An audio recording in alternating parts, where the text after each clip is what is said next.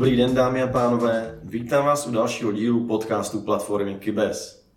Mým dnešním hostem je absolvent bezpečnostních a strategických studií, člen výkonné rady Fakescape a zároveň pracovník kybernetického centra Masarykovy univerzity.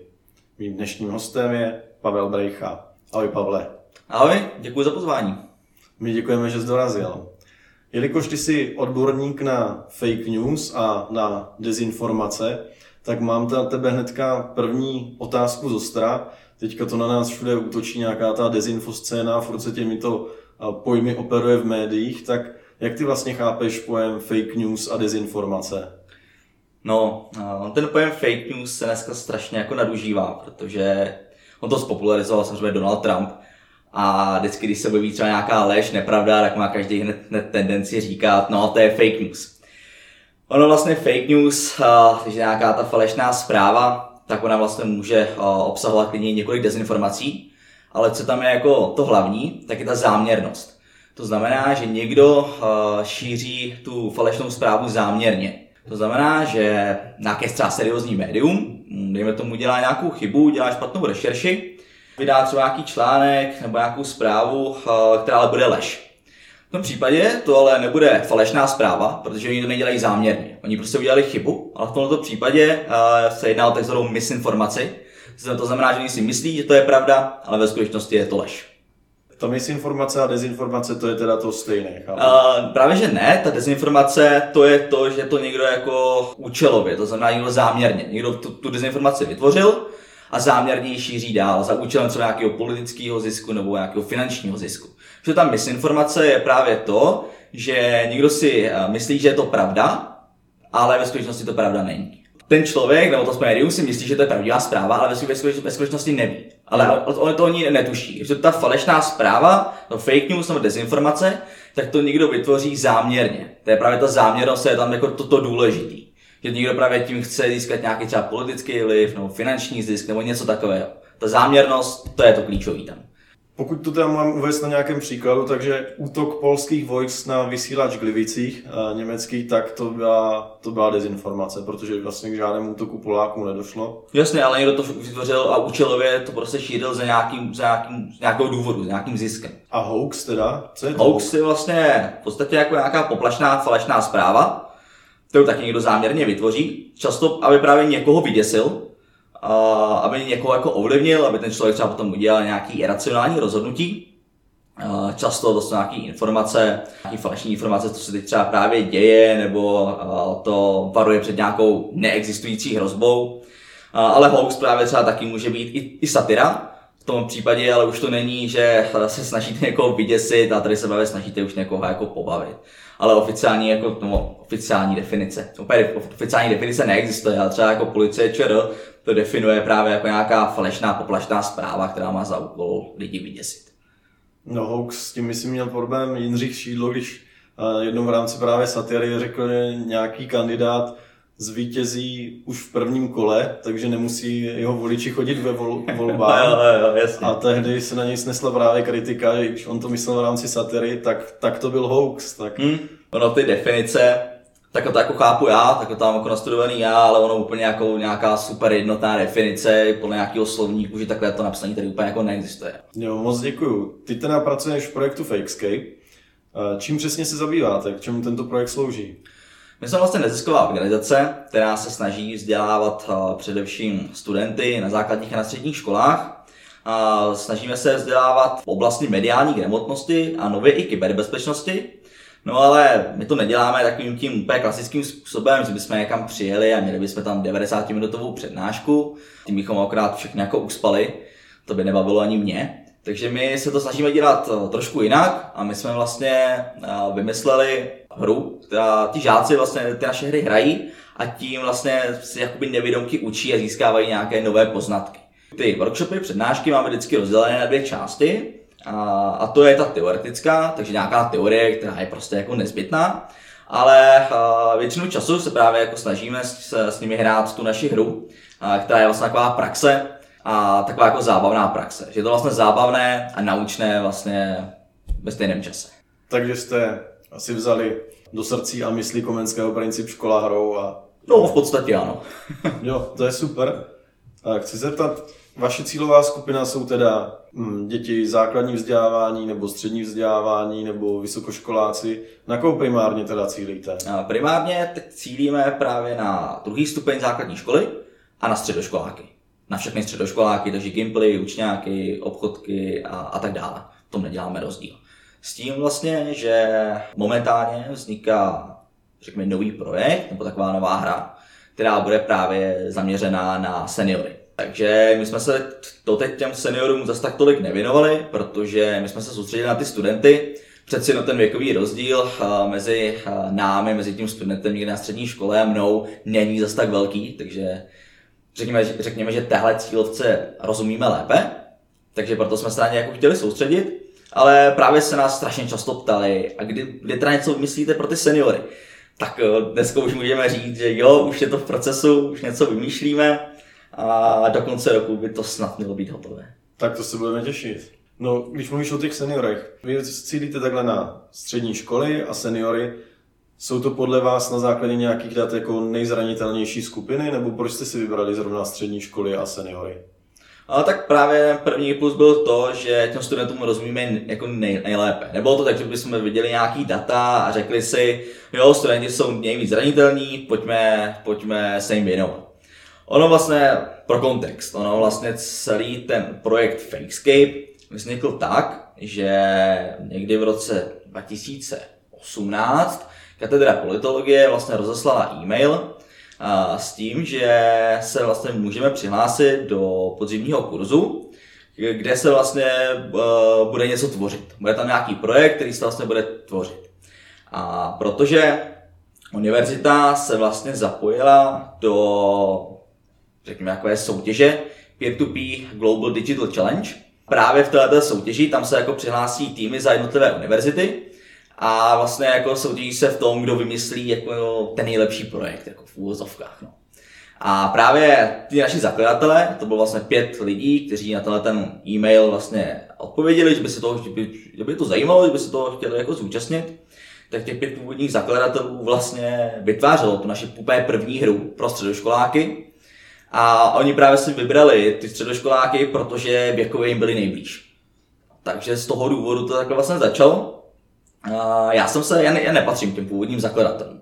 Já jsem, se, já jsem vlastně taková, řekněme, první oficiální posla do toho týmu, kdy bylo jako jasný, že už to nebude nějaký projekt, který začne nějakým kurzem a skončí nějak ve zkouškovém období, ale už bylo jasný, že to má nějaký potenciál, že ta hra, kterou oni vymysleli, takže je docela dobrá a, a že to má nějaký potenciál, protože my jsme v té soutěži, vlastně to byla celosvětová soutěž, kam se přihlásily vlastně univerzity z celého světa, tak my jsme vlastně skončili druzí.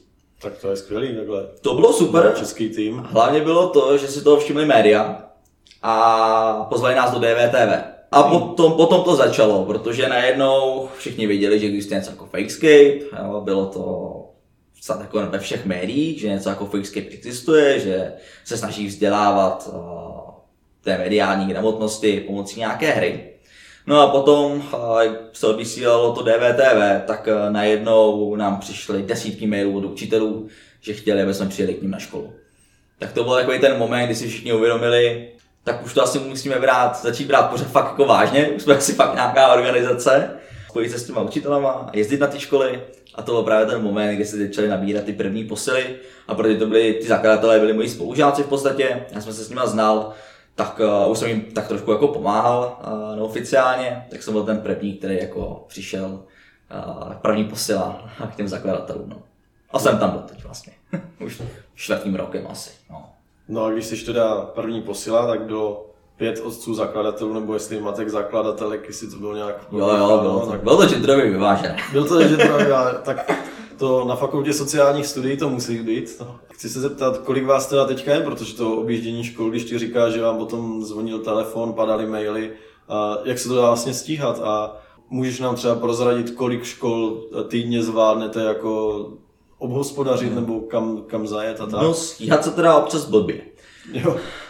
protože, to, to je, no co? protože uh, těch škol je docela dost. A one jsou měsíce, kdy je to slabší, to je třeba září, kdy ty školy se teprve jak nějak jako začínají.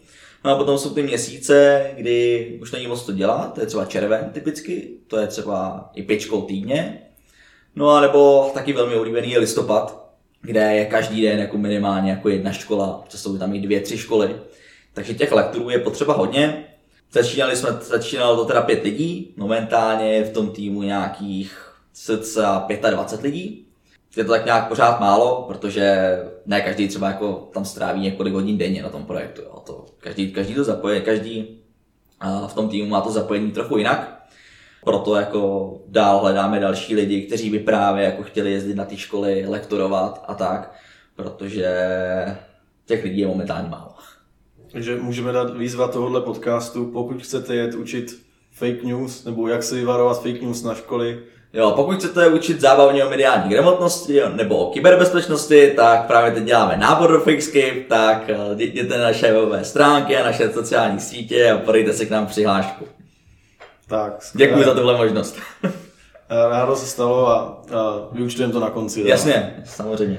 Chtěl jsem se ještě zeptat taková, kam nejdál jste jeli? A nebo jezdíte i na Slovensko, nebo někam dál mimo Česko? No, tady je potřeba říct, že Česká republika má v tomhle takovou trošku zvláštnost. Protože ty školy, ty naše programy, ty naše workshopy něco stojí. A ty školy to často jako neplatí, to neplatí tak, že by to vybírali od žáků, to je docela vzácné, to se moc často neděje. Oni to třeba často platí z nějakých různých grantů, třeba Outu, chytrá škola, dává na, to, na tyhle naše programy granty, takže vždycky se nějaký grant a potom si nás pozvou. No ale co je jako právě jako zvláštnost, že v ostatních zemích to takhle nefunguje.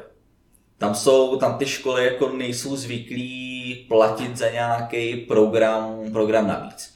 Já si pamatuju, že když jsem už byl na základce na střední, tak jsem furt nastavil nějaký 10 koruny, 20 koruny na nějaký program. No to jsme nosili na Inda, vždycky Afričané. No, jako vždycky to bylo něco a už nevím kvůli čemu, vždycky mě, vždycky mě po třídní pokladník zkastíroval a mě nezbylo na svačinu. Ale co jsme tak jako zjistili, tak eh, když jsme třeba mluvili s nějakými partnerama, co máme v Estonsku, nebo Polsku, nebo právě na Slovensku, tak tam nic takového jako, tam nic takového není. Tam vlastně ty školy jsou, tam jinak to není moc ani zvyklý, že byste takhle, jako, že by nějaký takovýhle organizace do těch škol jezdili, ale ale když už jo, tak ta organizace na to má svůj nějaký vlastní grant a to škola ty finance vlastně nějak jako neřeší. Takže my jsme v tomhle takovej až jako unikát, že u nás to jako fakt funguje jinak a ty školy ty peníze mají a, díky tomu se nás můžou pozvat. No. Takže vím, že máme jednu přátelskou organizaci v Polsku, my jsme jim vlastně prodali licenci na tu naši hru, takže oni vlastně, existuje i Fakescape v Polsku, existuje polská verze, a oni vlastně jezdili na ty školy do té doby, dokud na to měli grant. Jakmile grant došel, tak už se na školy nejezdilo, ale zase trvalo nějak jako, že jo, to zpracovat, než se vyřídí další grant, aby jako zase mohli pokračovat.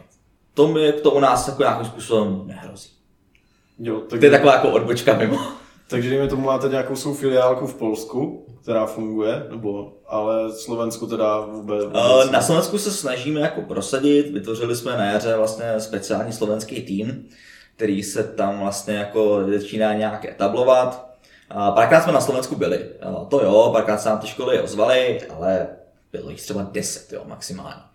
Takže žádný velký počty. Tam právě jsme založili tým, který se jakoby, takovou jako slovenskou odnož Fakescape aby tam právě jako nějakým způsobem začali víc aktivně pracovat a tak. To zní dobře, tak můžete říct, že jste ve třech zemích střední Evropy. Jo, my jsme, v těch, my jsme byli už ve více zemích, protože sem tam se stane, že napíše někdo z Německa nebo tak, nebo když je někdo na Erasmu, někdo z našich členů, se třeba poptá v místní škole, nebo zkusí obeslat pár škol, jestli by tam Fakescape nemohl, jestli by tam Fakescape nemohli představit, protože máme i verzi v angličtině, takže jsme byli už asi v nějakých, no teď to nechci zkomolit, v nějakých 11-12 zemích. S tím, že jsme nejdál byli v Himalájích v Indii. Jak jste se tam dostali? No, jako šerpa a tak, to asi, to, to funguje. No, no, šel šerpa, na zárek měl naši hru. uh, ne, tam jeden právě uh, náš kamarád, který u nás pracuje, uh, tak on má kamarádku, a která právě tam učí někde tam v těch mých horách, místních školách, místní, místní škole. A ona právě se ptala, jestli by tam Fixcape jako ne, ne, bychom nemohli zahrát, že by, že ona se to jako naučila tu hru, zjistila co a jak a s těmi místními dětma to tam zahrála. Tak no, to bylo takové jako... Takže z Brna do Himalaj. Takže z Brna do Himalaj, no. To zní pěkně. Ještě k těm hrám. Uh, vy máte hru Kyberno. Proč zrovna tenhle název a o čem tady tahle hra je, jestli nám můžeš představit? Tak Kyberno je vlastně novinka v tom našem portfoliu, protože my jsme se začali zaměřovat i na kybernetickou bezpečnost.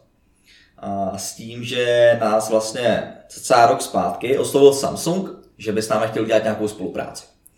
No a protože už jsem v té době byl, mě ta kybernetická bezpečnost to zajímala, už tedy jsem vlastně v té kybernetické bezpečnosti nějakým způsobem pracoval, a tak mě vlastně napadlo, že když máme vlastně hry na, na mediální gramotnost, že bychom mohli udělat i něco na tu kybernetickou bezpečnost. Protože to není asi tak častý.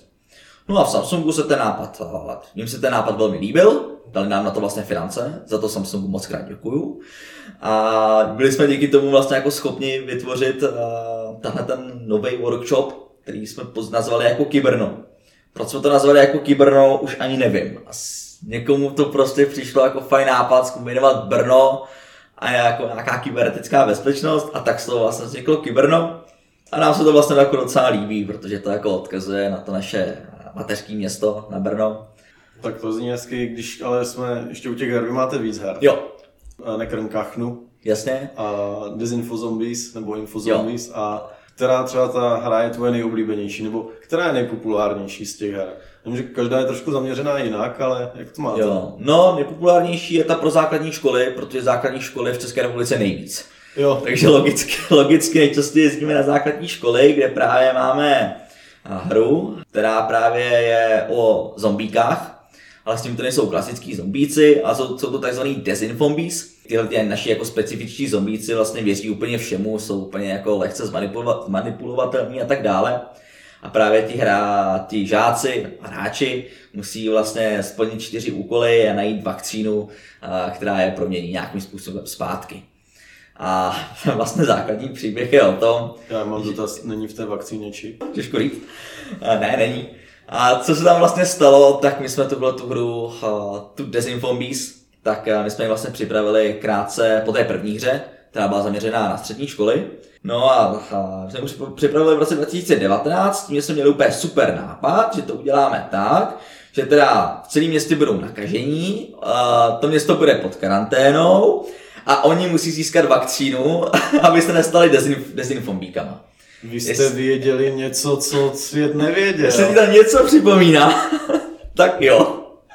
Takže teď sám jako vždycky smějí, že jsme jako okopírovali covid, ale vlastně covid okopíroval nás. Co bylo dřív, slepice nebo vejce? No, tak v tomto případě naše, naše hra, naše hra pro základní školy. No. No a ta dezinformy jsou teda tvoji nejoblíbenější, nebo nekrm kachnu, nebo? Uh, nekrm kachnu, to je, uh, to není jakoby workshop, to je desková hra. Jo. Takže to my uh, do té školy třeba dovezeme, aby se třeba potom zahráli uh, ve svém volném čase nebo tak, ale to není přímo jako dělané do těch hodin. A, a co je méně nejoblíbenější? Asi už v tom nevidím nějaký rozdíl, protože ono vždycky je nejdůležitější tu hru vyladit. My třeba jako teoreticky něco navrhneme, myslíme si, že to bude fungovat, no a potom jak eh, to reálně zkoušíme v těch třídách, tak eh, zjišťujeme, že no tohle vlastně moc nefunguje, tohle to potřebuje vylepšit, tohle oni nechápou, tohle dělají špatně. Takže postupně, jak se ta hra vlastně v vozovkách vyvíjí, my ji jako vylepšujeme, aby jako fakt odrážela tu zpětnou vazbu těch žáků a učitelů. Nechci říct, že je na konci úplně dokonalá, to ne, protože vždycky se tam najdou věci, které třeba někdo nepochopí nebo nejsou ideální a furt se na to musí nějakým způsobem pracovat. Ale jak teď už je to v nějakým, jako řekněme, dobrým stavu, tak už je mi to jedno, jestli hrajou hru pro základky, pro střední, potom už je to úplně jedno. Spíš, co je takový jako hodně repetitivní, když nějaká škola nás se chce pozvat, abychom tam měli 8 hodin v kuse, a to se stává, tak potom jako hrát 8krát tu samou hru, tak to už je... To, to už, už musíš víc. To už, je, to už je silně repetitivní, takže jsem potom rád, když se to nápak změní a já mám tu hru, tu hru třeba pro střední školu. Jo. Když třeba nějaký gimbal, když je tam nižší, vyšší, že jo, tak uh, ty hry tam se hrajou odlišné, tak potom je to fajn, taková jako dobrá změna. No a když jsme u toho testování těch her, tak testujete to, má třeba nějakou základku domluvenou a dívejte, vy budete náš testovací hub, nebo uh, když jste řík, když říkal jako blízkost těch uh, věková, tak mě napadlo, na kom to testovat. Nejradši jsou mladší sourozenci, je takový. Jo, to je úplně to první, to je úplně to první, když má někdo v týmu nějakého mladšího sourozence, tak uh, jsem to, jsem ta hra na vyzkoušení, to je úplně, úplně to první. No ale potom se s tím musí do té reálné třídy, a v podstatě by se dalo říct, že ano, že máme nějaké jako domluvené v úvozovkách zpřátelené školy, kam vždycky můžeme zajet si tady ty naše eh, nové workshopy vyzkoušet, takže v podstatě jo. Na děti jsou potom jak pokusní králíci hrajou. No, trošku no, to jako sledujeme, zkoumáme, co, jak se Tam ten tak špatně, znovu. no. No, když ty jsi mluvil o té spolupráci se Samsungem, spolupracujete ještě s nějakýma dalšíma firmama nebo s institucemi? Uh, jo, určitě. Uh, velmi nás podporuje O2, která uh, O2 právě zafinanco, zafinancovala uh, právě tu hru pro základní školy, ty, ty dezinfombíky. A i teď, když třeba potřebuje nějakou spolupráci nebo tak, tak se na nás jako obrací. Takže obecně jako O2 dával spoustu peněz do vzdělávání že právě poskytuje jako školám granty, aby se mohli objednávat jako různé vzdělávací programy a tak dále. Takže oni se v tom o tom jako snaží, stejně tak ten Samsung. A vím vlastně ono vyvinout takovou hru není úplně nic levného, je tam potřeba vytvořit hezkou grafiku, je třeba nějaký animovaný video na začátek, nebo domluvit nějakého youtubera. A my třeba právě pro té hře, pro základky, tak nám to úvodní video, který popisuje ten příběh, tak nám namluvil youtuber Luke Free pokud vám to jméno nic neříká, tak to je v pohodě, já jsem ho taky neznal, ale právě ti žáci na základní škole, na základní škole ho právě jako znají. Právě jeho cílovka jsou právě ty, mladší žáci. Takže pro ty žáky je to jako fajn, že najednou tam vidí to svého známého youtubera a jim jako říká, co teď jako vlastně budou dělat. A to bychom jako asi sami nedomluvili a to nám vlastně domluvilo O2, tohle tu spolupráci s ním. Takže se jako můžeme dosáhnout na ty lidi, na který bychom jako normálně nedosáhli. Zatím to předává člověk, který mu jako oni věří, protože ty děcka dneska věří těm youtuberům. Jo, jakoby YouTube, youtuber je, teda ten Luke Free je vlastně jako tak, takový kovy. V podstatě bych to měl nějak jako charakterizovat jedním slovem. Kovy už je teda pro nás starší, nebo jak to teďka já teďka vůbec nevím. Já úplně taky ne, ale jsem tak jako viděl ty videa, to Lukefrio a Kovyho, tak uh, Lukefrio je spíš pro ty mladší a Kovy je pro ty starší. Ale nechci úplně generalizovat, nejsem na ně expert, takže to je čistě můj subjektivní dojem.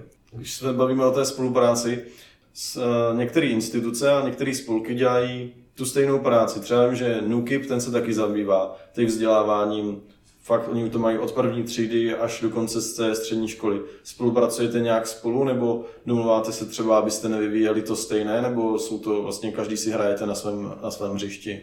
Uh, nějaká spolupráce tam je, protože já jsem vlastně v Nukibu na oddělení vzdělávání byl na stáži. Já jsem tam vlastně připravoval jeden z těch jejich online kurzů, co oni mají. Jmenuje Jsem Network na střední a bylo to právě jako zaměřené na takový vlastně online kurz uh, o kyberbezpečnosti právě pro středoškoláky. A díky tomu, že jsme tam získali nějaké kontakty, tak eh, když třeba eh, nějaká škola napíše do Nukibu, že bych tam oni chtěli od nich přednášku, tak oni řeknou, no ale tady jako eh, my na to třeba nemáme kapacitu, ale je tady Fakescape, kteří to dělají výborně, tak se obraťte tady na pana Brejchu a domluvte si s ním workshop. Takže jo, ta spolupráce tam funguje, není to nic úplně jako super velkýho, to ne, ale občas se to takhle stane, že se tak nějaká škola takhle domluví, domluví přes ně, a, a, takže to je fajn. A my naopak zase vždycky těm dětem na konci říkáme, že během těch 90 minut a, to se nedá jako naučit komplexně o kyberbezpečnosti. To můžete přidat nějaký základní znalosti. A právě proto jim říkáme, že my, máme, my jsme si připravili pro vás vlastní e-kurs, nějaký ještě pokud si to třeba chcete ještě jednou zopakovat, nebo se dozvědět nějaký další informace, tak Nukip tady má skvělý e-kurzy, který si vy můžete kdykoliv vyzkoušet a můžete si to zkusit projít a zase vám to dá nějaký nový informace. Protože právě třeba ten Nukip, tak a, co vím, tak oni úplně nemají tu kapacitu, aby jezdili každý den na nějakou školu. To prostě jako, to není možný. My to takhle jako hezky doplňujeme, že my vlastně jako můžeme. No. Na druhou stranu Nukip nemá kapacitu a vy taky se taky scháníte lektory. To vlastně to je, kopíruje to jenom ten trend nedostatku lidí v kybernetické bezpečnosti. My naštěstí tu kapacitu máme přece něco větší, Takže a právě díky tomu děláme třeba lidi jako z politologie, no, tak díky tomu vlastně nějaký ty lidi na to máme, ale pro těch není dostatek. No. A ono, oni jsou hlavně všichni třeba z Brna taky. Brna, Ostravy, ale se nad někoho v Praze, to je těžší. Tak když je hra Brno, tak musí být z Brna. Kdyby bylo Praha, tak možná s nějaký Pražáci. No, možná, možná to bude ten problém. no, ty, ty jsi říkal, teda, že hlavním cílem jsou ty eh, děti na středních školách nebo studenti středních škol, pak pro seniory, ale co ti učitelé? Kolikrát právě ten učitel, který by měl eh, předávat tady ty informace, tak sám v tomhle tématu plave. Eh, do očí bějící bylo třeba kauza učitelky v Praze, která probírala nějaké slohové cvičení a sama se ukázalo, že věří asi těm dezinformacím a fake news. Hmm. A potom ten případ nějak dopadl, myslím, že to bylo medializováno celkem ve velkém. A zaměřujete se třeba i na ty učitele, nebo i na nějaké firmy, na někoho dalšího, nebo vyloženě jedete tady tyhle skupiny kožáci a seniori, kožáci, studenti, seniori? Primárně jedeme tu skupinu žáci, studenti, seniori. Není čas ani peníze, teď, aby se dělalo úplně něco úplně special pro, pro ty dospělí, pro ty lidi středního věku a tak dále. On my jsme totiž zjistili, že na ta naše hra pro střední školy může dobře fungovat i u dospělých. Tam je totiž eh, v té naší hře, je tam vlastně takový hlavní téma, že tam jsou prezidentské volby, je tam pět kandidátů a ti hráči musí přijít eh, na toho jednoho, který kdyby vyhrál, tak by zrušil letní prázdniny. Takže eh, tahle západka je třeba fajn pro ty středoškoláky, ale pro ty dospělí, no, tak to už tak moc fajn není, protože přece jenom jako oni o letních prázdninách pracují, takže... Nechcete i s touhle hrou předběhnout dobu? Uh, asi úplně ne. Úplně nás to neláká. Každopádně, uh, takže my jsme dali tak vlastně na lekce změnili ten příběh, aby to jako víc, uh, aby to nebylo tak uh, pro ty studenty do očí bíjící. Ale vlastně ta samotná hra, ty samotné úkoly se nechaly, protože jsme zjistili, že i ti učitelé kolikrát s tím mají problém.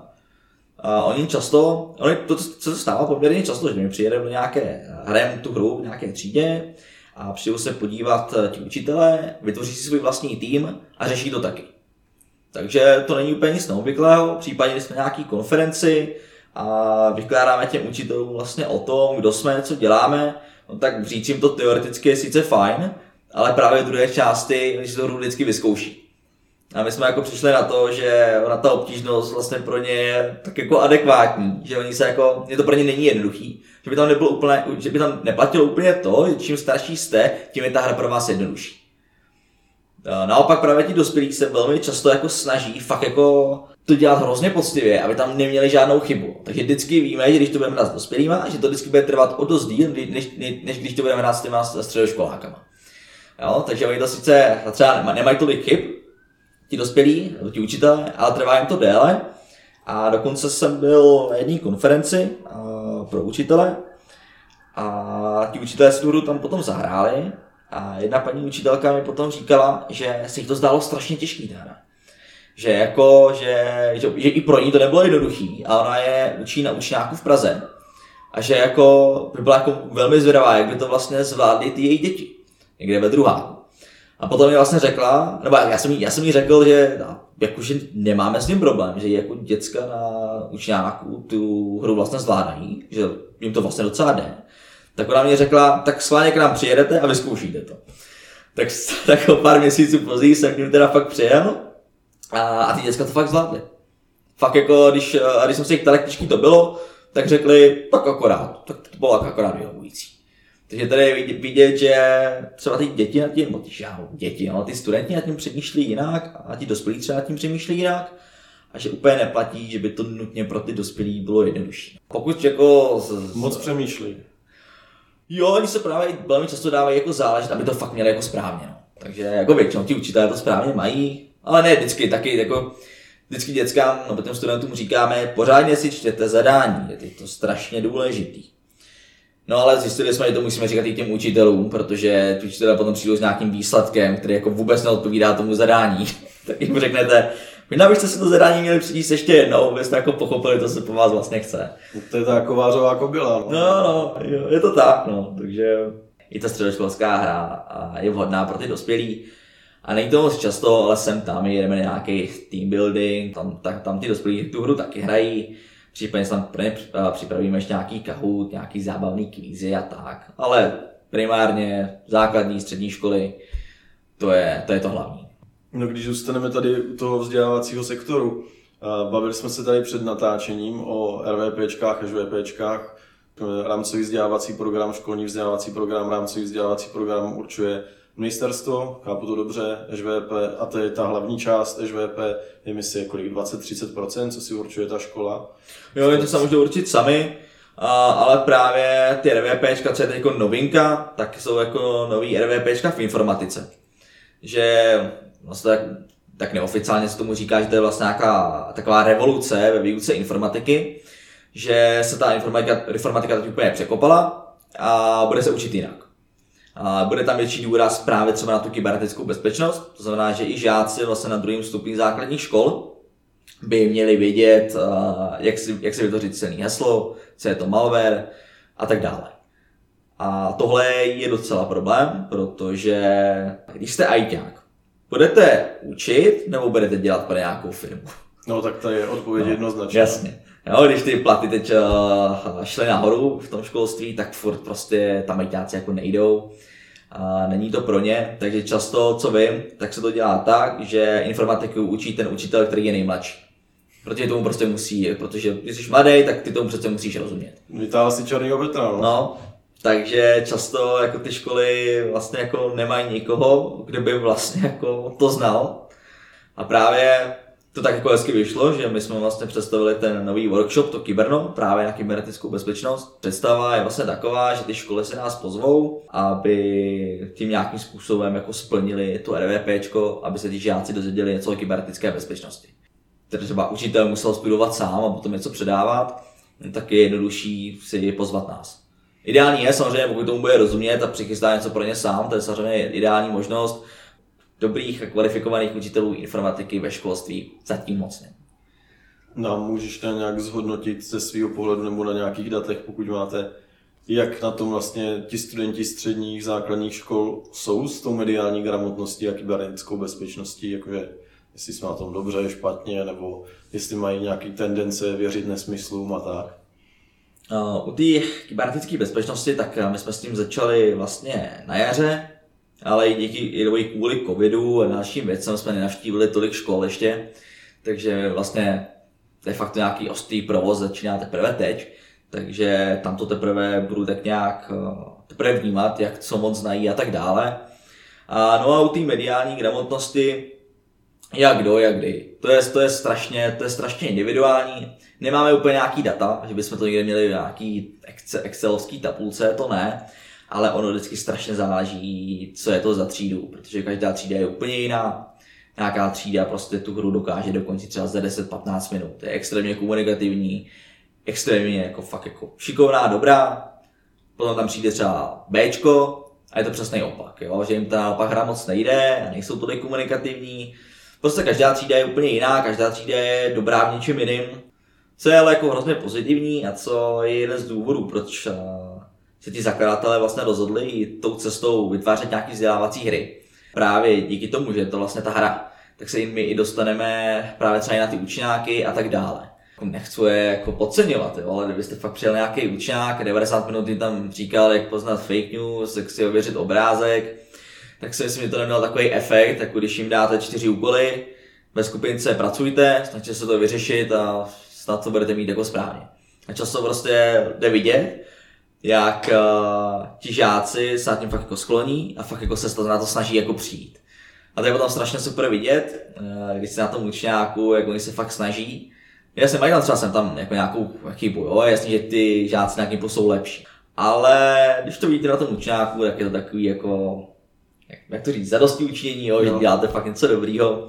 Jednou se mi právě stalo, že jsme šli do třídy, na nějakým učňáku, já nevím, kde to bylo, a ta paní učitelka mi řekla, že ty děcko jsou ale jako fakt hloupí. A abych si jako na to dával pozor. A říkám, hm, tak OK, dobře, díky za informaci. A, ale vlastně jako ty děcka se snažili, fakt jako, fakt na tom pracovali a všichni tu hru dokázali zvládnout. Všichni ho dokončili. Tomu učiteli se třeba může zdát, že ty děcka nejsou chytrý, ale když se potom dostanou do té hry, tak oni už to neberou potom jako nějaký učení a vzdělávání, ale už to prostě jenom hraní nějaký hry. a potom jim to, potom jim to může kolikrát jít docela dobře. To zní skvěle. No a to právě jsme úplně nahrál.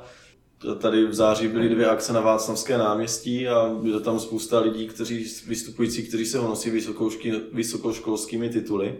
Tohle ti vystupující byli označeni za lidi prostě z dezinfoscény. Je tam nějaká korelace nebo souvisí to, jaké máš vzdělání s tím, jestli můžeš podlehnout tady těm dezinformacím, nebo dá se říct, že třeba vysokoškoláci jim podléhají méně a právě zase studenti učebních oborů více, nebo je to nesmysl? Teď budu hovořit čistě subjektivně, jak to vnímám já. A to, že má člověk titul, ještě vlastně nic neznamená. To, ne, to neznamená, že nemůže podlehnout nějaké, nějaké dezinformační kampani nebo něčemu takovému. A to nehraje zas takovou, takovou roli. A jo, asi kdyby se dělal nějaký výzkum, tak si myslím, že ti lidi, kteří mají to vysokoškolské vzdělání, tak by v té mediální gramotnosti dopadli asi lépe. Ale neznamená to, že když máte před jménem Megoro Inego, jste jako odolní vůči jako všemu a, a to nemá takový jako štít, který vás chrání před těma dezinformacemi, to určitě ne. Vaše předsedkyně v jednom z podcastů řekla, že podlehla jednou nějakému hoaxu nebo něčemu, hmm. tak podlehl i, i, i ty sám něčemu nebo věřil z nějaký hoax, jo, že něco jasně, pravda? to, to určitě, to, to se nevýbá. Můžeš přiznat, se... k, čemu, k čemu zvěřil? Jasně, to se nevý, nevýbá nikomu a nevím, jestli si to vybavuješ, ale zhruba tak rok, dva roky zpátky byl náš prezident Miloš Zeman na jednání s paní Čaputou. Ano. A ono se potom byl nějaký obrázek z toho jednání, jak se ta Čaputová na toho Zemana dívá jako hrozně znuseně, jako má opět jako, jako hrozně jako, jako úšklebek.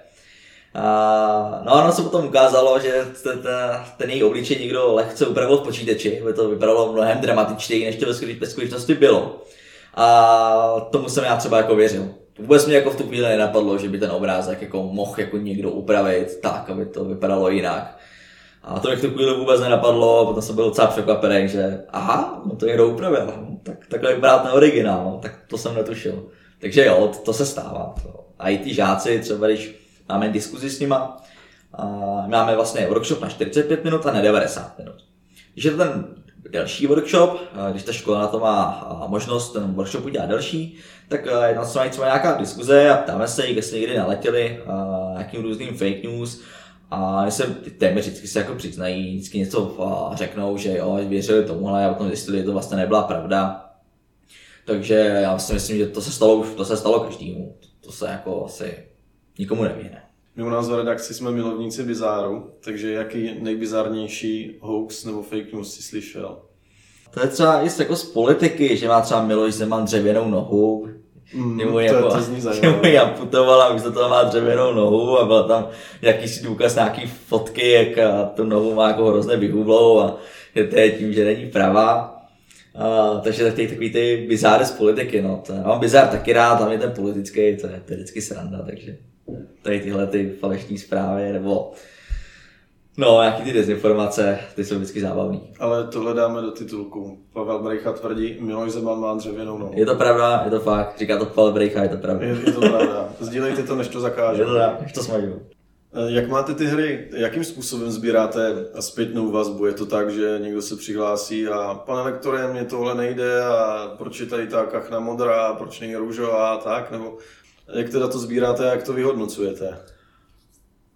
No, a tam jsou takový dva hlavní způsoby. Ten jeden je, že my vždycky po každém hraní, a když navštívíme nějakou školu, tak my tomu učiteli potom došlem, pošleme takový krátký dotazník, kde to nějak zhodnotí on. No a potom i ten samotný lektor, vlastně když je v té třídě, tak on vidí, co funguje, co nefunguje, kde mají třeba ty studenti problém, nebo že něco, co tam je napsané, není třeba úplně jednoznačný.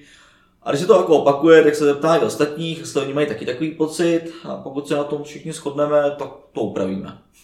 Jo, a kolikrát jste třeba ty hry upravovali, protože my to, musí... my to většinou děláme tak, že vždycky uh, během letních prázdnin ty hry aktualizujeme, vylepšujeme. Jsou taky ty dva měsíce v klidu, kdy vlastně my nikam moc nejezdíme, chcem tam na nějaký tábor, řekněme, ale jinak je klid takže právě ideální čas na to nějakým způsobem ty hry zaktualizovat, vylepšit a tak dále. No a tak no. Vlastně my tam máme jeden úkol, kde uh, oni musí poznat falešní obrázky. Jo, je tam třeba jeden z těch prezidentských kandidátů, jak si potřásá uh, ruku s tím, no, uh, šéf Apple, Steve Jobs. Steve Jobs, jo, přesně tak. Uh, no, že ono to je v roce nějak 2027 a to už ta Jobs už je dávno mrtvý, že jo. Takže s ním ty, ty, ten kandidát se s ním asi těžko jako mohl tu, podat tu ruku. Takže to je jako nějaká fotomontáž, takže oni jako to vyřadí. A takhle tam těch obrázků je tam takhle víc. A byl tam jeden obrázek, kdy ten jeden, ta jedna kandidátka tam je v Ostravě, pozorně na tu špatnou smogovou situaci. Jo. Má roušku a tam vzadu jako za ní jsou takový vidět, jak čouní ty komíny a tak dále. A to už takhle dneska Ostrava už úplně nevypadá. Přece ta, ty věci se tam dost jako zlepšily, takže potom jsme s tím třeba párkrát byli v Ostravě, oni řekli, no a ten obrázek je špatně, protože takhle dneska Ostrava už jako nevypadá. Tak jsme vlastně zjistili, že to už musíme dát pryč, že už to není aktuální a musíme to třeba nahradit něčím jiným. Takže to jsou takové, to je taková ta zpětná vazba, jak se to postupně jako vyvíjí a právě o těch letních prázdninách my za to vždycky zapracujeme tak, aby ten nový školní rok byl vždycky jako aktualizovaný a připravený. Tak to máte skoro jako vývojí nějaké aplikace, prostě každý rok nový release takhle. V podstatě, v podstatě jo. Taková zajímavost, v roce 2021 jste získali cenu Karla Velikého pro mladé Evropany. Co vám Karel Veliký dal a co to teda bylo za cenu a čím jste si ji zasloužili? No, zasloužili jsme si to tím, že jsme prostě nejlepší. To je, to je jednoduchá odpověď. Tak gratuluji, to je skvělé. Uh, no, teď vážně. Uh, ta cena Karla Velikého, tak uh, my jsme se tam vlastně už hlásili o rok dříve, ale tehdy jsme vlastně nepostoupili z toho prvního národního kola. Uh, no ale vy nám nabídli, ať se vlastně přihlásíme znovu.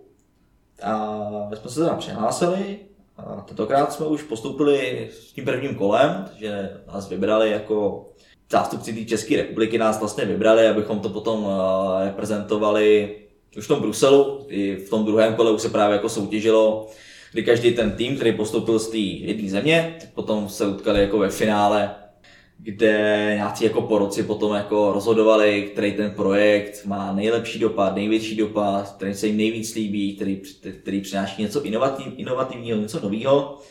No a tak nějak se stalo, že jsme to vyhráli.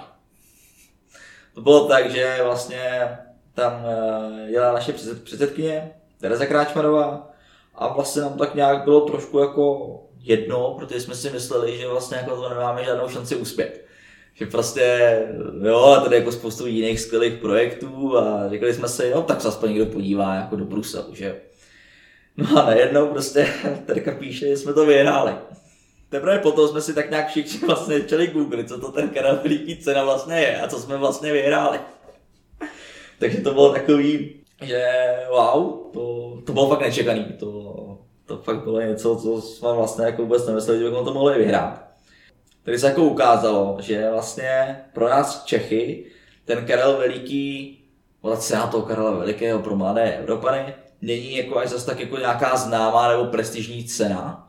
Ale když jste jako v Bruselu a bavíte se o tom, třeba jako, nebo i v zahraničí někde, tak jako všichni ví, že tohle existuje. Jenom v Česku mám tak nějak jako, a zase je to můj subjektivní pocit, že vlastně jako to nikoho nezajímá. Přitom jako v zahraničí je to docela jako velký ocenění. Poměrně jako na, poměrně to asi náš největší úspěch vlastně, no, to se nám jako takhle povedz v těch, v těch soutěžích. No a co to znamenalo potom dopadově, že vyhráli jsme cenu Karla Velikého, tak eh, tady je diplom a... Tady, tady, tady je diplom, tady máte nějaký peníze, aby se vám teda vedlo lépe.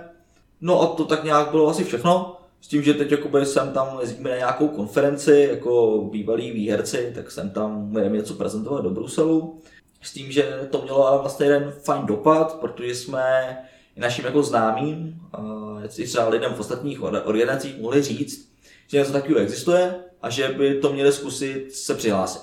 Protože, jak jsem říkal, že Čechy tahle cena vlastně moc nezajímá, nebo to má vlastně takový efekt, že do toho prvního kola, do toho národního, se nehlásí tolik projektů zase. Oproti třeba jako Francii, Německu nebo Itálii, kde to národní kolo už je jako v vozovkách pořádná řežba a má je jako malá šance, že postoupíte dál, tak v České republice, jak to není tak známý, tak máte mnohem větší šanci, se dostanete do toho druhého kola, do toho finále. Takže Zase tady uh, taková, takový upozornění pro ostatní, jestli nás poslouchá někdo z nějaké organizace. Zkuste to, je to super, třeba taky budete překvapení a vyhrajete. A my jsme vlastně takhle to řekli několika lidem a jeden právě člověk, co částečně pracuje pro nás, částečně pracuje v, v jiné organizaci, tak on tam nadhodil, oni se přihlásili, vyhráli to národní kolo, no a ve finále potom skončili druzí. Tak to je taky výborný umístění. jo, takže to byl vlastně takový jako, takový fajn, fajn jako im- impact, že vlastně jako díky nám uh, jsme pomohli někomu ke druhému místu vlastně, tak trochu no. Takže vlastně v roce 2021 první místo pro, pro, pro Česko a rok později druhý místo. A co to bylo za projekt, se si můžu zeptat? A doufám, že teď neskomolím jejich název, ale tuž mě se to jmenovalo Politika nejen pro mladé. Takže ještě jednou přihlaste se do projektu Karla Velikého nebo svůj projekt do soutěže Karla Velikého pro mladé Evropany. Jo. Máte totiž solidní šanci, že postupíte do finále. Minimálně se aspoň podíváte do Bruselu. Jo, jo, a to je vždycky fajn. No s těma vašimi projekty, já jsem si všiml, že vy jste eh, byli i si dá říct školit na armádě, tak jaké to bylo a co si od vás třeba armáda přesně objednala a jak to tam celé fungovalo? To už byl podle mě starší workshop. Tam jsem byl já. A už to bylo někde ze začátku, kdy se nás vlastně objednala střední vojenská škola v Moravské Třebové. Doufám, že to Je to- je to tam. Je to tak, jo, super. No tam sám vlastně objednali a no už to teda jako pár let zpátky, jo, ale tam to bylo fajn, protože jak ty vojáci mají takovou tu disciplínu, tak uh, oni to řešejí ty úkoly, moc to jako nevykřikujou, nezlobějí, jsou dobrý. Takže jo, tam to bylo fajn, tam jako, co tak jako vybavuju, tak uh, tam to bylo dobrý. Takže to byla vyloženě střední vojenská... Byla střední vojenská několik- škola, několik právě tří, několik těch ročníků, kteří si tu naši hru zkusili. A výsledky? Zvládli to, nezvládli to? Zvládli to určitě, ale jak říkám, už je to pár let, takže přesný, přesný časy ti neřeknu, za jak dlouho to dokončí. V pohodě, v pohodě. Jenom když zůstanu u té armády, protože mě to zaujalo od února, že je svět válkou na Ukrajině. Jak chápeš ty vlastně ty dezinformace? Narazili jsme tady na ten útok v Glivicích, nebo ten fingovaný útok Glivic, na vysílačku v Glivicích.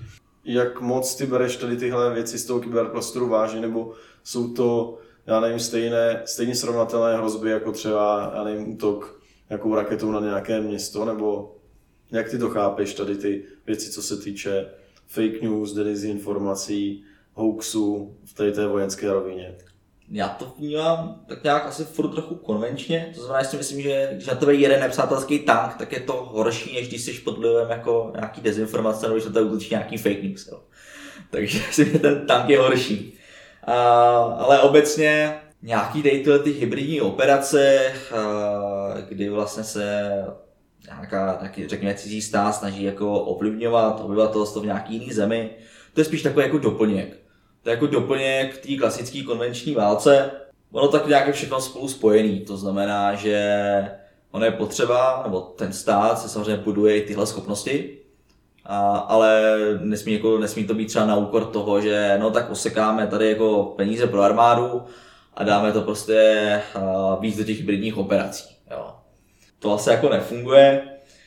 Možná jako ruská armáda díky tomu, jak se jim, jak se jim daří v tom kyberprostoru a v hybridních operacích a jak se jim daří, co se týká nějaké ty, té pozemní vá- války, tak se to možná stalo, že se možná moc soustředili na to a, a možná měli poskytnout lepší vybavení a trénink svým vojákům. Jako neřekl bych, že úplně ty fake news a tak a jsou jako něco nebezpečnějšího než, než ta konvenční válka. My jsme si dlouho mysleli, že konvenční válka jako v Evropě nebude, najednou tady je. A ty hybridní operace, ty, ty dezinformace a fake news, to je takový jako doplněk, co, ten třeba, co ta cizí mocnost může používat. Takže rozhodnutí musí vždycky přijít od pěchoty a ta noha pěšáka zvítězí v té, nebo Ale jo. rozhodne tu válku. V podstatě jo, tam se nic moc vlastně nezměnilo. No. A ono i ty informační války a ty hybridní operace, tak uh, to není úplně tak, něco tak úplně nového, že jo, to už bylo i dřív. Jo, když prostě Rusko chtělo zautočit, zautočilo na Ukrajinu, tak jasně, i třeba jako hybridní operace, dezinformace, ovlivňování a tak, ty ruští trolové, co prostě si zakládají ty uh, falešní účty na sociálních sítích, uh, jo, tak to jim šlo dobře, ale díky, díky, jen díky tomu ten Kiev prostě ne, nedobijete. Na to potřebujete, potřebujete tu pořádnou pozemní armádu, kterou ale oni taky úplně neměli. No nakonec se no, analytici si shodují, že se to ukázalo, že to uber na hlíněných nohách. No, Jasně, no. ty to teďka nevydrželi. No, ty. No, ty jsou tak úspěšní, že museli zmobilizovat své obyvatelstvo, aby šli válku ještě úspěšnější. Ještě úspěšnější. No a jak to třeba vidíš u armády České republiky, nebo vzhledem k tomu, že jsi absolvent BSS, tak eh, nějaké analýzy a tady tyhle věci si na to určitě musel psát, minimálně jako position papery. Tak eh, jak si myslíš, že na tomhle poli stojí AČR? Vlastně jsem na to nějak nic moc odborného nepsal, se tím tak teď jako zamýšlím. Nicméně AČR si podle mě v tom stojí poměrně dobře, že ty kybernetické síly buduje. Je tedy vlastně velitelství kybernetických a informačních sil, nejsem si jistý, jestli to říkám úplně správně. Mm, to ta- si opravit velitelství kybernetických sil a informačních operací. A informační operací, děkuju za, děkuju za čím složitější název, tím Ano, lepší. ano. Ano. No, takže, takže vlastně ně- něco se tady buduje a to je fajn vidět, že se na to úplně jako nerezignuje, že to AČ, AČR jde vlastně s dobou a že i tam ty peníze už jsou taky vidět. Jo, to je skvělý. A když zůstaneme tady u těch institucí, tak ty způsobil, nebo měl si stáže na NUKIP, co si tam přesně dělal a jak na tu dobu vzpomínáš? Bylo takový docela vtipný, protože já jsem se vrát, vlastně vrátil z Erasmu z Polska a to byl rok 2020. No a bylo to někdy v březnu a já jsem tam vlastně nastoupil jako teda stážista, dostal jsem jako svůj, svůj stůl, pracovní počítač a úkoly. Byl jsem v tom kanclu všeho všude jeden den, protože tužím někdy v pondělí nebo tak se vyhlásil nouzový stav. No a všichni šli na home office. Takže to bylo poprvé a naposledy, co jsem vlastně v Nukipu seděl za stolem. A, takže, a potom po druhý jsem se tam vrátil, až když jsem teda jako tu stáž jako absolvoval, dokončil a šel jsem si pro nějaký vyzvednout nějaký potvrzující papír v podstatě. A jinak ta moje první stáž, tak ta byla na oddělení a cvičení, to znamená zpracovávání nějakých rešerší a podkladů pro kybernetická cvičení. A nemůžu ale o tom moc mluvit, podepsal jsem nějaký papír o mlčenlivosti, takže můžu říct jenom tohle. No a druhá stáž, ta vlastně proběhla o rok později a ta taky, taky byla online, pochopitelně. A bylo to už na oddělení vzdělávání. A jak už jsem vlastně říkal dřív, tak tam jsem vlastně zpracovával, vytvářel jsem vlastně online kurz o kybernetické bezpečnosti pro středoškoláky. No a chtěl bys se třeba někdy eh, vrátit na ten NUKIP, nebo jak to vidíš? Já musím říct, že lidi jsou tam strašně super, že vždycky, když jsem tam s někým spolupracoval, nebo i znám lidi odtud, tak uh, ty lidi jsou strašně fajn, ta práce mě tam bavila. No a jestli se nějaká nabídka objeví, tak uh, to určitě budu zvažovat po tom, co konečně dopíšu diplom, diplomku, tak potom to budu zvažovat. Eh, Hlavně přejeme hodně štěstí a pevný narvy s diplomkou. Jo, jo, hlavně začít a dát se do toho. Přesně tak.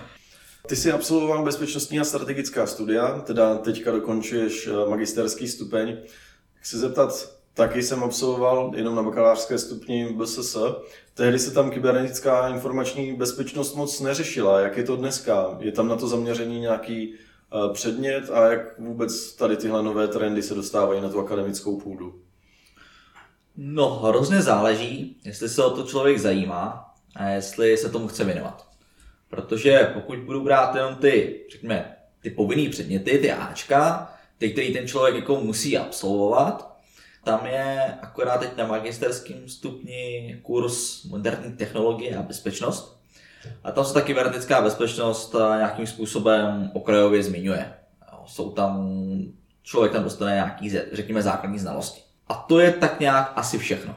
Pokud by fakt člověk chtěl dělat jenom ty Ačka, a případně si vzal nějaké ty jiné předměty a měl dostatek kreditu, tak a pokud vyloženě tu kybernetickou bezpečnost nebude chtít, tak se s ní v podstatě téměř vůbec nesetká. Jenom tady v tomhle tom jednom předmětu. S tím ale, že už to třeba i mohlo změnit, jo, protože už to nějaký pátek, to jsem dokončil uh, toho bakaláře, tady ten, ten zkouš to může být jinak. Pokud ten člověk zájem má a chce se tomu víc věnovat, tak na bakalářském stupni je tam předmět kybernetická válka a na magisterském je kybernetická bezpečnost. Takže pokud člověk chce se tomu věnovat, zajímá ho to, tak ta příležitost tam je. A pokud to ještě spojí právě s nějakou praxí, ať už v Nukibu nebo kdekoliv jinde, tak potom může vlastně dostat docela solidní informace do začátku. Takže ta teoretická průprava tam funguje. Pokud člověk má zájem a chce, tak to rozhodně funguje, ano. Jo, ty jsi měl uh, tak uh, ještě tu stáž na Nukibu. Uh, jel jsi třeba někde na Erasmus nebo na nějakou jinou stáž, kde jsi mohl pozbírat další zkušenosti? Jo, já jsem, já rád cestu, takže vždycky, když můžu, tak vyrazím do zahraničí. Na bakalářském stupni jsem vlastně byl na vojenské univerzitě ve Varšavě. Tam jsem se vlastně dostal ke kyberbezpečnosti, protože ono to tam trošku fungovalo jako na střední škole. Jsme dostali rozvrh, tyhle předměty budete mít a tyhle ty předměty musíte absolvovat. Nic takového, bychom si mohli něco vybírat nebo volit, prostě nám to bylo pevně daný. Ale ono to nakonec byla výhoda, protože tam právě jsem se poprvé setkal s kybernetickou bezpečností. A my jsme na to měli zaměřený jeden kurz, kde byl úplně výborný učitel, který mě do toho dokázal, dokázal mě hrozně jako navnadit, dostat mě do toho tématu, abych se o tom zjišťoval víc. A ono to vlastně proběhlo tak, že ten učitel první den přišel do té učebny, řekl všem, že je krásný den, že všichni máme automaticky Ačko z jeho kurzu a že jestli chceme, tak můžeme jako jít poznávat Polsko a Varšavu. Pokud bychom ale chtěli zůstat, takže se nám pokusí předat nějaké informace o kybernetické bezpečnosti a, a že se nemusíme bát, že tam nepotřebujeme znát jako moc matematiku, ani, ani nemusíme být nějaký jako profi ajťáci, stačí úplně základní znalosti. A chtěl nám vlastně jako ukázat, že ta kybernetická bezpečnost je vlastně jako hrozně cool, takže jsme prostě tam jako hackovali tiskárnu a vytvářeli falešnou Wi-Fi a bylo to prostě takový jako hodně, že sám jako snažil ukázat, co všechno se dá udělat. Takže třeba to, jak k kybernetický bezpečnosti přistupuje USA a Rusko, tak to tam bylo jako hodně, hodně okrajově. A vlastně jedna přednáška na to, ty zbývající byly takový, takový fakt, jako aby nás do toho navnadil, aby nás do toho dostal. A já jsem z toho byl hrozně nadšený o to. Mě to strašně bavilo. To prostě, ten kurz začínal vždycky v 8 hodin ráno, a i když já jsem prostě měl to ráno hroznou kocovinu z předešlého večera, tak jsem si prostě řekl, ne, já tam prostě musím mít, protože je to prostě výborný. Jako. Takže to bylo fakt jako to, nej, to asi nejvíc, co mi ten Erasmus dal, že mě dokázal přivést tomuhle tématu. No a potom už jsem si zapsal vlastně ten kurz kybernetická válka, a šel jsem na stáž do Nukibu a už, už to tak nějak jelo. No. Takže Polsko si tě získalo pro kybernetickou bezpečnost. V podstatě jo, dá se to tak říct. A to bylo to nejlepší, co jsem se z toho Erasmu asi odnesl. Jo, a ty kocoviny, zubrovku a tak. No to taky, jasně, zubrovka, to je, to je klasika. Já se zeptám jenom, a soplica s mlíčkem nebo bez mlíčka? A, taky tak, my jsme to jako tam moc jako neřešili, a prostě co bylo, to bylo. Jo, chápu, na studenti na Erasmu. No jasně, jasně. Proč jsi zrovna potom šel na ty vzdělávací projekty? Proč třeba ne, já nevím, na nějakou analytiku nebo na nějaké metodiky, něco takového? No já jsem to právě spojil s tím Fakescape, protože v Fakescapeu jsme dělali především vzdělání.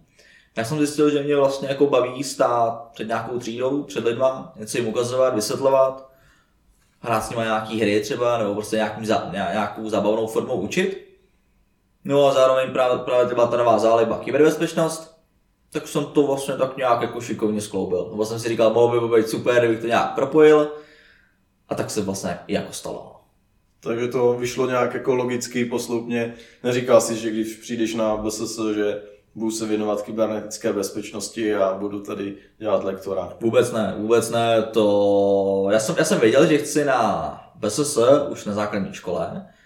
V devátý třídě už jsem byl rozhodnutý, že nějak přetrpím Gimple a že prostě půjdu na BSS do Brna. To bylo jasný, to jsem jako chtěl, to se mi splnilo. No a co potom dál? Protože jen vystudovat, mít titul, to je sice hezký, ale člověk musí mít nějaké zkušenosti z té praxe. No a Facecapem to začalo, potom vlastně přišlo to Polsko, kybernetická bezpečnost, NUKIP, nově od srpna pracuji pro kyberbezpečnostní tým Masarykovy univerzity. No, no to jsem se tě chtěl právě zeptat. Ty takhle zůstáváš v jeden fakultě, nebo fakultě, teda ne, univerzitě Masarykově. A jak jsi se teda dostal na ten kybernetický bezpečnostní tým a co tam, co tam děláš? Já jsem totiž věděl už dřívějška, že to nějaký kyberbezpečnostní tým je a že tam třeba dělají hrozně dobrý uh, nauční kurzy, uh, třeba Kyberkompas, což uh, to byla jedna z takových jako prvních věcí, kde já jsem se jako učil ty kybernetické bezpečnosti, jak to funguje a tak dále. Fakt by to jako zaujalo, říkal jsem si, že tam vlastně jako dělají fakt dobré věci, že třeba by teoreticky o mě mohli mít zájem, protože v Nukibu jsem byl dvakrát. Už jsem mi tam úplně nechtěl jít po třetí, chtěl jsem nějakou změnu, tak jsem jim prostě zkusil na, na, napsat mail, oni se mě ozvali zpátky, rovnou mi tam vlastně nabídli smlouvu, DPPčko, no a od srpna tam, tam pracuji. Tak to zní dobře, to jsi měl docela štěstí, dá se říct. Jo, prostě to šlo jako líp, než jsem čekal. No a máš třeba nějaké zprávy, jestli se ten bezpečnostní tým už setkal s nějakou událostí, incidentem v oblasti kybernetické bezpečnosti, nebo... To je tam běžný, přesní čísla neřeknu, slyšel jsem něco, ale si to nevybavu, ale vím, že je to jako docela častý, jestli tam jako furt něco řeší a nějaký prostě incidenty se tam stávají. My jsme ve skupině, která řeší vzdělávání. To znamená, že tohle není úplně jako naše práce, řešit jako nějaký problémy, nebo jako průsery. My spíš jako se snažíme vytvářet vzdělávací kurzy a vzdělávat tak, aby se těm problémům jako v první řadě předcházelo. To už je potom na těch ITácích, co si o kancel vedle, aby to už potom případně řešili. My případně jenom napíšeme nějaký, nějakou zprávu, nějaký test, kde na to upozorníme. No a tady teda ve Fakescapeu máš eh, cílovou skupinu střední školy, protože mu teďka budete dělat ty seniory.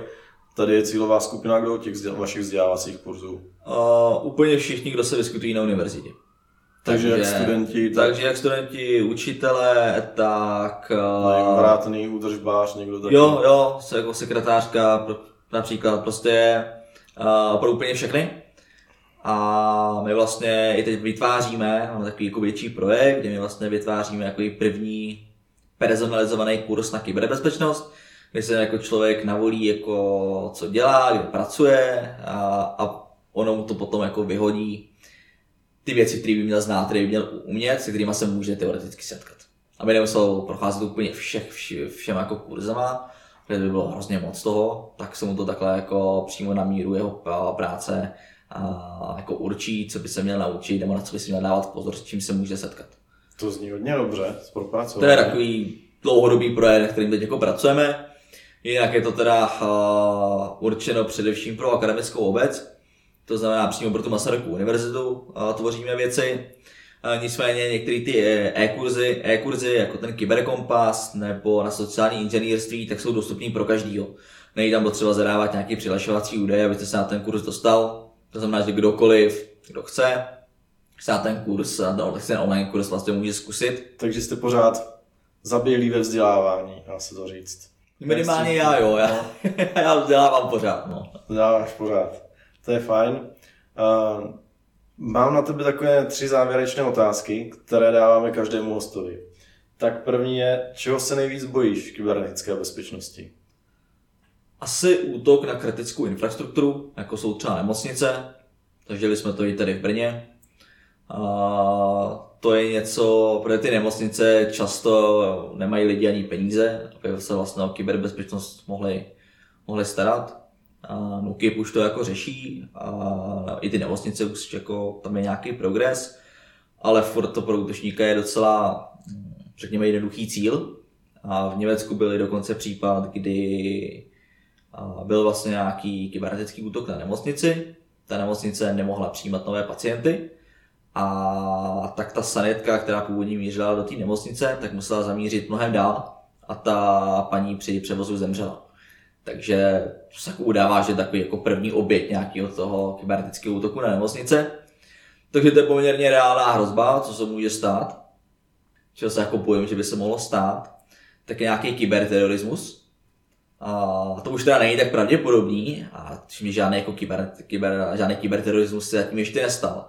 Ale taková jako představa, kdyby nějaký, nějaká teroristická skupina zautočila na řídící letového provozu, ale ne, že by tam vešli se zbraněma, ale že by a, si tak trošku pohráli s těma počítačima, který tam jsou, změnili a těm dispečerům tam změnili trošku údaje, výška letu a takovéhle věci No a potom už jako nějaký katastrofy může dojít. Ale to je samozřejmě jako Myslím co je nepravděpodobný a doufám, že se o to nikdo nikdy ne, nepokusí. A pokud jo, tak doufám, že řízení letového provozu je na tohle připraveno a dostatečně zabezpečeno. Jo, to zní jak spíš scénář pro nějaký film. No, no právě, právě říkám to, spíš snad z té sekce, jako, že se to nastane. No, budeme, budeme doufat. Druhá z těch závěrečných otázek. Jaký je tvůj nejzajímavější zážitek v oblasti kybernetické bezpečnosti? To je jednoznačně to Polsko, kdy ten náš učitel nás za to jako nějakým způsobem zasvětil. A jak říkám, ty kurzy prostě byly totálně skvělý a to dnes ten Erasmus strašně jako v dobrým vzpomínám. Takže to bylo jednoznačně už ani nevím jméno toho učitele. To je nějaký Polák, nějaký polský ajťák. Tak ale nějaký byl... lech nebo Úplně ne, ale jsem si teď jistý tím jménem, ale bylo to strašně super. To jako ten začátek byl, byl dobrý. Tak to, to věřím, tak aspoň takhle Polsko získalo pro kybernetickou bezpečnost. No a mám tady poslední z těch našich závěrečných otázek. Představ si na chvíli, že jsi poradce taky člověka z FSS, premiéra Fialy, a že můžeš teda rozhodovat teďka ve vládě. Tak co bys doporučil této vládě, aby v oblasti kybernetické bezpečnosti dělala? No, tak já tady budu hrozně zaujatý, ale aby dali víc peněz do toho vzdělávání, aby tu budoucí generaci na tohle to připravili, protože ten počet kybernetických útoků se zvyšuje. Dneska chytrý zločinec vás nepřepadne s nožem jo, a, vezme, a vezme vám pár stovek z peněženky. Udělá prostě nějaký jako phishingový útok, kde vám může jako sebrat nejvíc peněz. Ty, to do budoucna si myslím já, že ty útoky budou narůstat, budou sofistikovanější a že jo, dneska už pomalu jako máme chytrou domácnost, jo, jako hacknout se dá pomalu už je lednička, jako. Takže ta, ty technologie jsou víc a víc v našem životě, s tím souvisí ta bezpečnost. A jo, ty nové RVPčka pro informatiky jsou super, ale chtělo by to i víc zainvestovat, aby se ta bezpečnost skutečně řešila. Aby to nebylo jen, že máme nový RVPčka a tím, tím to končí. Kolikrát sledujeme, že vydali jsme novou směrnici, problém vyřešen, Očkrkli jsme to, no. máme tady novou politiku, no. zdár. A... Ale tak já jsem tady zaujatý, že jo, to jako... Jo, ne, to, je, to je subjektivní, neobjektivní. My na ky- platformě Kybes nabízíme názor všem a nic necenzurujeme, no, takže tak, tak to říct úplně. Super. Zeptám se, máš ještě něco, co bys chtěl sdělit našim posluchačům? A nemusí to být jenom v oblasti kybernetické bezpečnosti. Asi jsme tak nějak prodali všechno. Takže závěrečný apel na naše posluchače Jste se s kybernetickou bezpečností nikdy nesetkali, zkuste si nějaký kurz od Nukibu, nebo ten Kyberkompas od Masarykovy univerzity. Věnujte tomu aspoň chvilku času, abyste vlastně viděli a pochopili, jak dneska ty útoky na internetu probíhají, abyste byli schopni odolat těm útokům do budoucna. Tak jo, moc ti děkujem, že jsi přišel k nám na platformu Kybes. Já taky děkuju. No a jak tobě, tak i našim posluchačům přejeme, ať vás provází bezpečná síla. Mějte se hezky. Takk skal du ha.